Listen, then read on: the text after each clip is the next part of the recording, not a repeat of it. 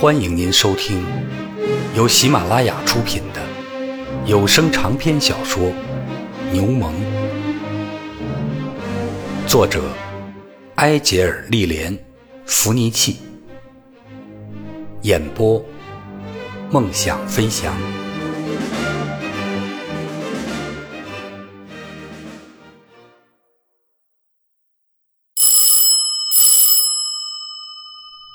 当亚瑟按响维亚波拉大街那幢豪华住宅的门铃时，天早已黑了下来。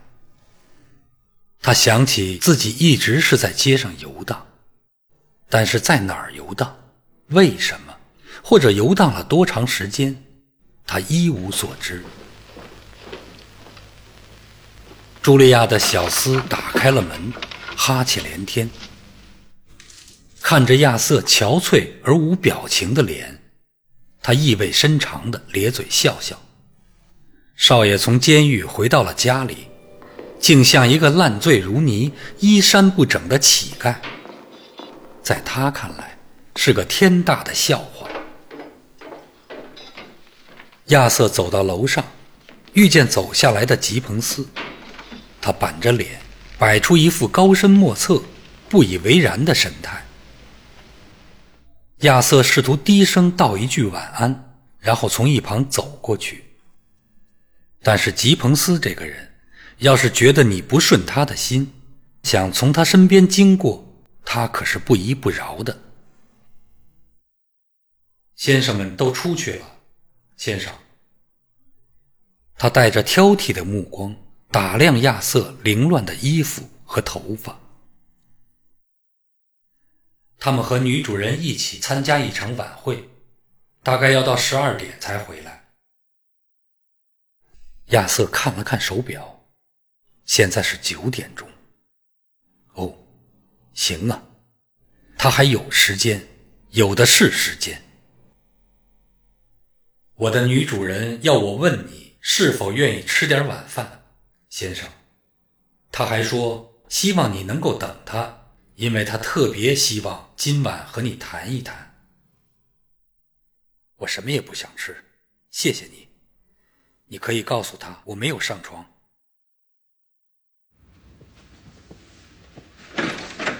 亚瑟走进自己的房间。自从他被捕以后，里面的一切都没有变化。蒙泰尼里的画像还是他那天放在桌上的。十字架还像以前那样立在神龛里。他在门口站了一会儿，侧耳倾听，但是宅子里静悄悄的，显然没有人会前来打扰他。他轻手轻脚的走进了房间，然后锁上了门。他就这样。走到了人生的尽头，没有什么可想的，也没有什么使他操心的事情。只要泯灭一个讨厌而又无用的意识，便可万事皆休。不过，这似乎是一个愚蠢而又盲目的做法。他还没有下定自杀的决心，而且对此也没有想的太多。这是一件显而易见、无可避免的事情。他甚至没有明确的想过挑选什么方法自杀。要紧的是，把这一切尽快结束，做完之后忘得一干二净。他的房间没有武器，甚至连小刀都没有。但是这不要紧，一条毛巾就行，或者把床单撕成碎片。也行。窗户的上面正好有一枚大钉子，这就行了。但是它必须坚固，能够经受住它的重量。他站在一把椅子上，试了试钉子，钉子并不十分牢固。他又跳下椅子，从抽屉里拿来一把锤。他敲了几下钉子，正要从床上撕下一块床单，突然想起来他还没有祷告。一个人在死前当然要做祈祷，每一个基督徒在死前都要做祈祷。对于一个行将死去的人，还有特别的祷告文呢。他走进神龛，在十字架前跪了下来。万能而慈悲的上帝，他朗声祈祷。说到这里，他停了下来，不再往下说了。这个世界的确变得越来越无聊了，没有什么值得祈祷或者诅咒。基督对这种苦衷又知道多少呢？从来没有遭受过这种苦衷的基督，知道什么呢？他只是被出卖了，就像波拉一样。他并不曾因为被骗而出卖别人。亚瑟站起身来，依旧习惯地在胸前画了十字。他走到桌子跟前，看见上面放着一封信，信是蒙泰尼里的笔迹，是写给他的，是用铅笔写的。我亲爱的孩子。在你释放的这一天，不能见你，我很难过。我被请去看望一个快要过世的人，我要到很晚才能回来。明天一早过来看我。吉草，劳蒙。他叹息一声，放下了心。看来这件事。对神父的打击确实太大了。街上的人们笑得多么开心，聊得多么畅怀。自从他出生以后，一切都没有变化。至少他周围那些日常繁琐的小事，不会因为一个人、一个活人死去而变化。一切。都像从前一样，喷水池的水还在溅荡，屋檐下的麻雀还在叽叽喳喳。昨天是这样，明天还是这样，可他已经死了，一了百了的死了。他坐在床边，双手交叉，抓住床头的栏杆，额头枕在胳膊上。时间还多的是，他的头疼得厉害，一切都是那么乏味，真是一点意思都没有。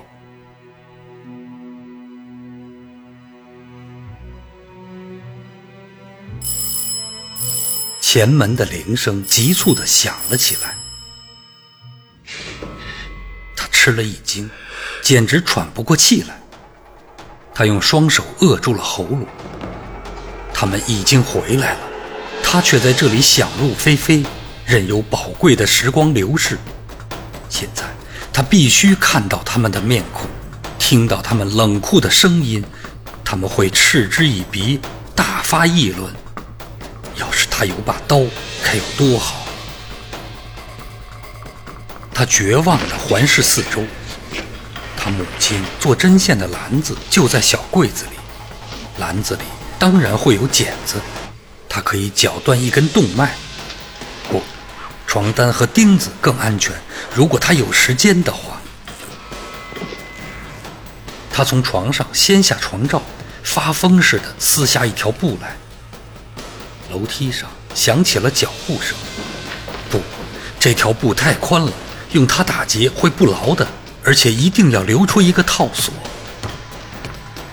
随着脚步声越来越近，他的动作也越来越快，血液撞击着他的太阳穴，并且在他耳朵里嗡嗡作响。快点快点哦，上帝呀，再给我五分钟吧！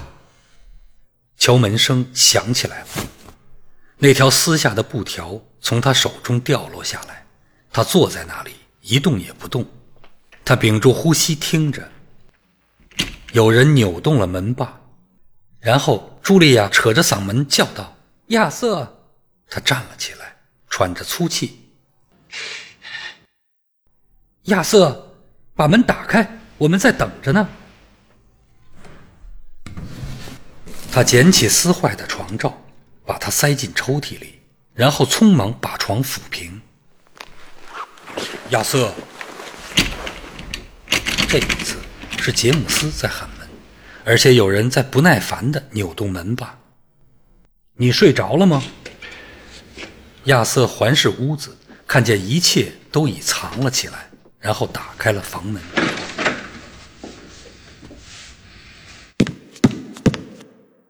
亚瑟，我可是事先留下话的，你至少应该遵照我的要求，坐等我们回来吧。茱莉亚闯进屋里，怒气冲冲地说道：“你认为我们活该在门口恭候半个小时吗？”“ 我我亲爱的，是四分钟。”杰姆斯温和地予以纠正。他尾随妻子的粉缎长裙走进屋里。我觉得，亚瑟，呃，你这样做不大呃不大成体统。你们想干什么？亚瑟打断了他的话，手扶着房门站在那里，他就像是一只困兽，偷偷的看看这个，又偷偷看看那个。但是杰姆斯反应迟钝，茱莉亚又在气头上，都没有注意到他脸上的表情。伯顿先生为他妻子拉过一把椅子，自己也坐了下来。他小心翼翼地在膝盖处扯直他那条新裤子。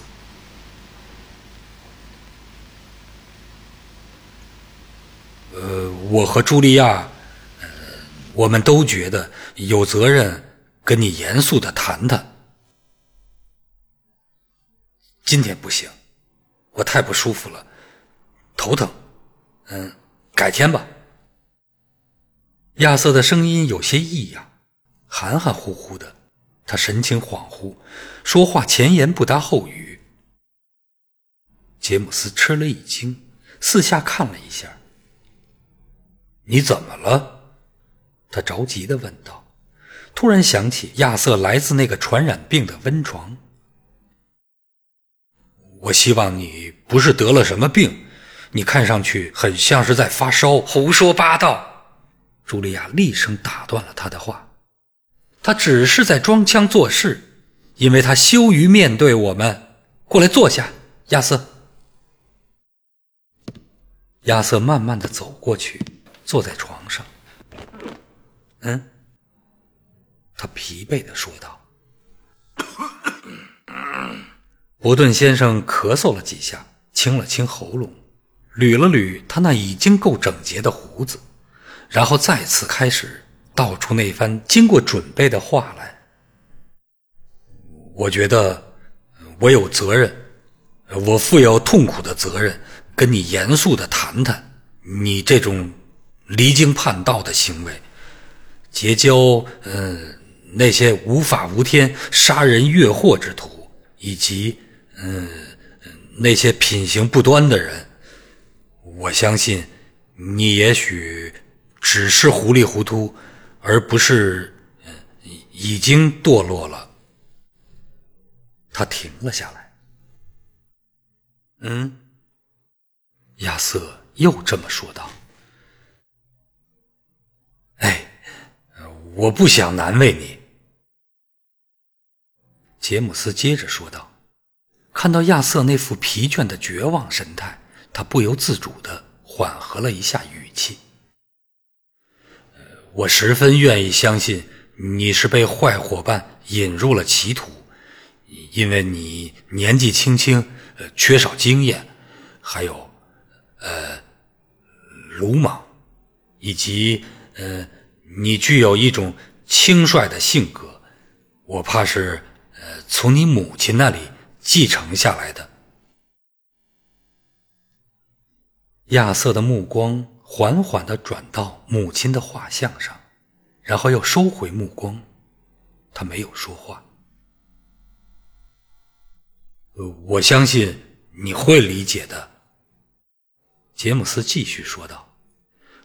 我们这是一个为人推崇的家庭，要我收留一个在大庭广众之下辱其门风的人，是绝对不可能的。嗯，亚瑟又重复了一遍。行了，亚瑟。茱莉亚厉声说道。她啪的一声合上了扇子，然后把它放在膝盖上。除了嗯这么一下，你就不能行行好，说点别的什么吗？当然了，你们认为怎么做合适就怎么做。他慢吞吞的说道，身体一动不动。不管怎样，都没有关系。没有关系。杰姆斯重复说道，惊得目瞪口呆。他的妻子哈哈大笑，并且站起身来。哈哈，没有关系，是吗？那好，吉姆斯，我希望你现在明白了。你能指望从他这里得到多少报答？我告诉过你，好心得不到好报。对一个投机钻营的女天主教徒和他们的……嘘嘘，亲爱的，呃，不要计较这个，别胡说八道了，杰姆斯，不要感情用事了。我们已经受够了，一个孽种竟然充作这个家庭的成员，他该知道他的母亲是个什么东西了。我们为什么要负担一个天主教教士一时风流而养下的孩子呢？给，看看这个吧。他从口袋里掏出一张揉皱了的纸来，隔着桌子朝亚瑟扔了过来。亚瑟把它摊开，上面的字是他母亲的笔记，署名的日期是在他出生前四个月。是一封写给她丈夫的忏悔书，落有两个签名。亚瑟的眼光缓慢地移到这张纸的下端，绕过母亲的潦草签名，看到那个囚禁而又熟悉的签名——劳伦佐·蒙泰尼里。他凝视着忏悔书，看了好一会儿，然后他一言不发。折起这张纸，把它放下来。杰姆斯站起身来，挽起了他的妻子。行了，茱莉亚，就这么着吧。呃，现在下楼去，时候不早了。我想和亚瑟谈点小事儿，你不会感兴趣的。茱莉亚抬眼看看丈夫，又看看亚瑟。亚瑟正默默地注视着地板，我看他有些迷乱。当他撩起裙子的后摆走出房间以后，杰姆斯小心翼翼地关上门，走回到桌旁他那把椅子跟前。亚瑟仍旧坐在那里，一动也不动，一声也不吭。亚瑟，事情弄到这个地步，我感到非常遗憾。也许你还是不知道他要好些，呃，可是，一切都已经过去了。我感到高兴的是，你表现的这样克制。朱莉亚，呃，有有点激动。女人总是，反正。我不想太为难你。他停了下来，想看看他的好言好语产生了什么效果，但是亚瑟仍旧纹丝不动。当然了，我亲爱的孩子，呃，这样的事情让大家都感到不愉快，我们对此只能保持缄默。我的父亲非常大度。在他承认失身以后，并没有和他离婚。他只是要求那个勾引他误入歧途的男人立即离开这个国家。你也知道，他去了中国，当了一名传教士。就我来说，我是反对你在他回来后和他来往的。但是我的父亲最后还是同意让他来教你，条件是，他永远也别企图看望你的母亲。说句公道话，我必须承认，他们俩始终都忠实的执行了这个条件。呃，这是一件让人引以为憾的事情，但是。亚瑟抬起了头，他的脸看上去就像是一张蜡制的面具。你你不认为？亚瑟轻声说道。奇怪的是，他说话支支吾吾，有些口吃。这这一切非非常好笑吗？呃，好笑。杰姆斯把他的椅子从桌边搬开，坐在那里瞪眼看着他。好笑，亚瑟，你疯了吗？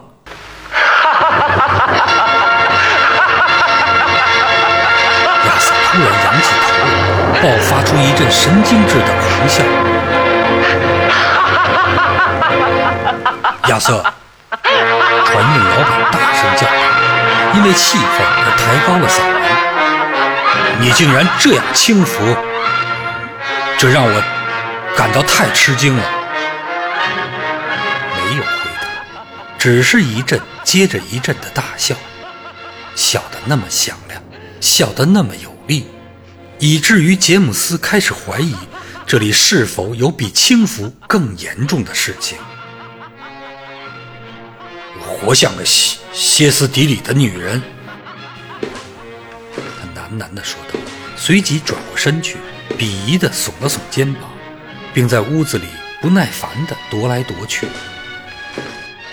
真的，亚瑟，你比茱莉亚还不如。好了好了，别别笑了，我可不能在这里等上一整夜。亚瑟对于抗议或者规劝不再顾忌，他只是放声大笑。不停的笑着，杰姆斯终于停止了气急败坏的踱步。岂有此理！你显然是激动过分了，今晚已经失去了理智。如果你这样下去，我就没办法和你谈事情。明天吃过早饭以后来找我吧。现在。你最好还是上床睡觉，晚安。他走了出去，随手关上了房门。现在还要面对楼下那个歇斯底里的人，我看那会儿又会哭开了。他喃喃的说着，随即迈着沉重的步子走开了。疯狂的笑声从亚瑟的嘴唇上消失了。他从桌上抓起锤子，猛地扑向十字架。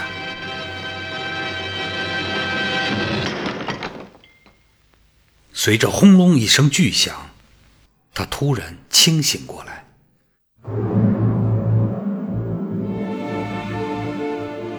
他站在空荡荡的底座前面，手里仍然拿着锤子。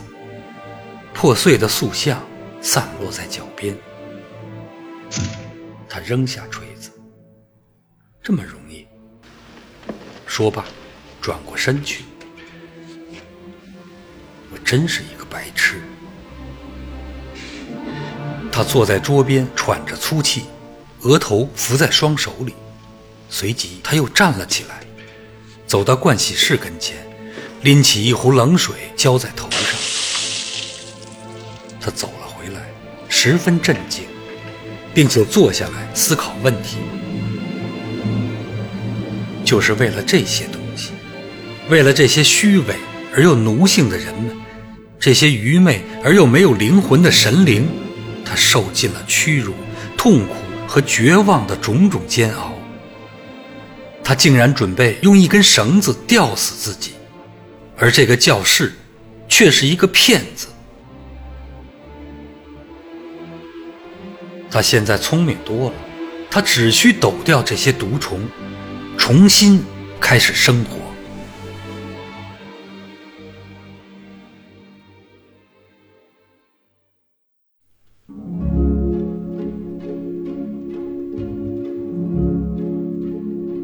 听众朋友，本集播讲完毕，感谢您的收听，再见。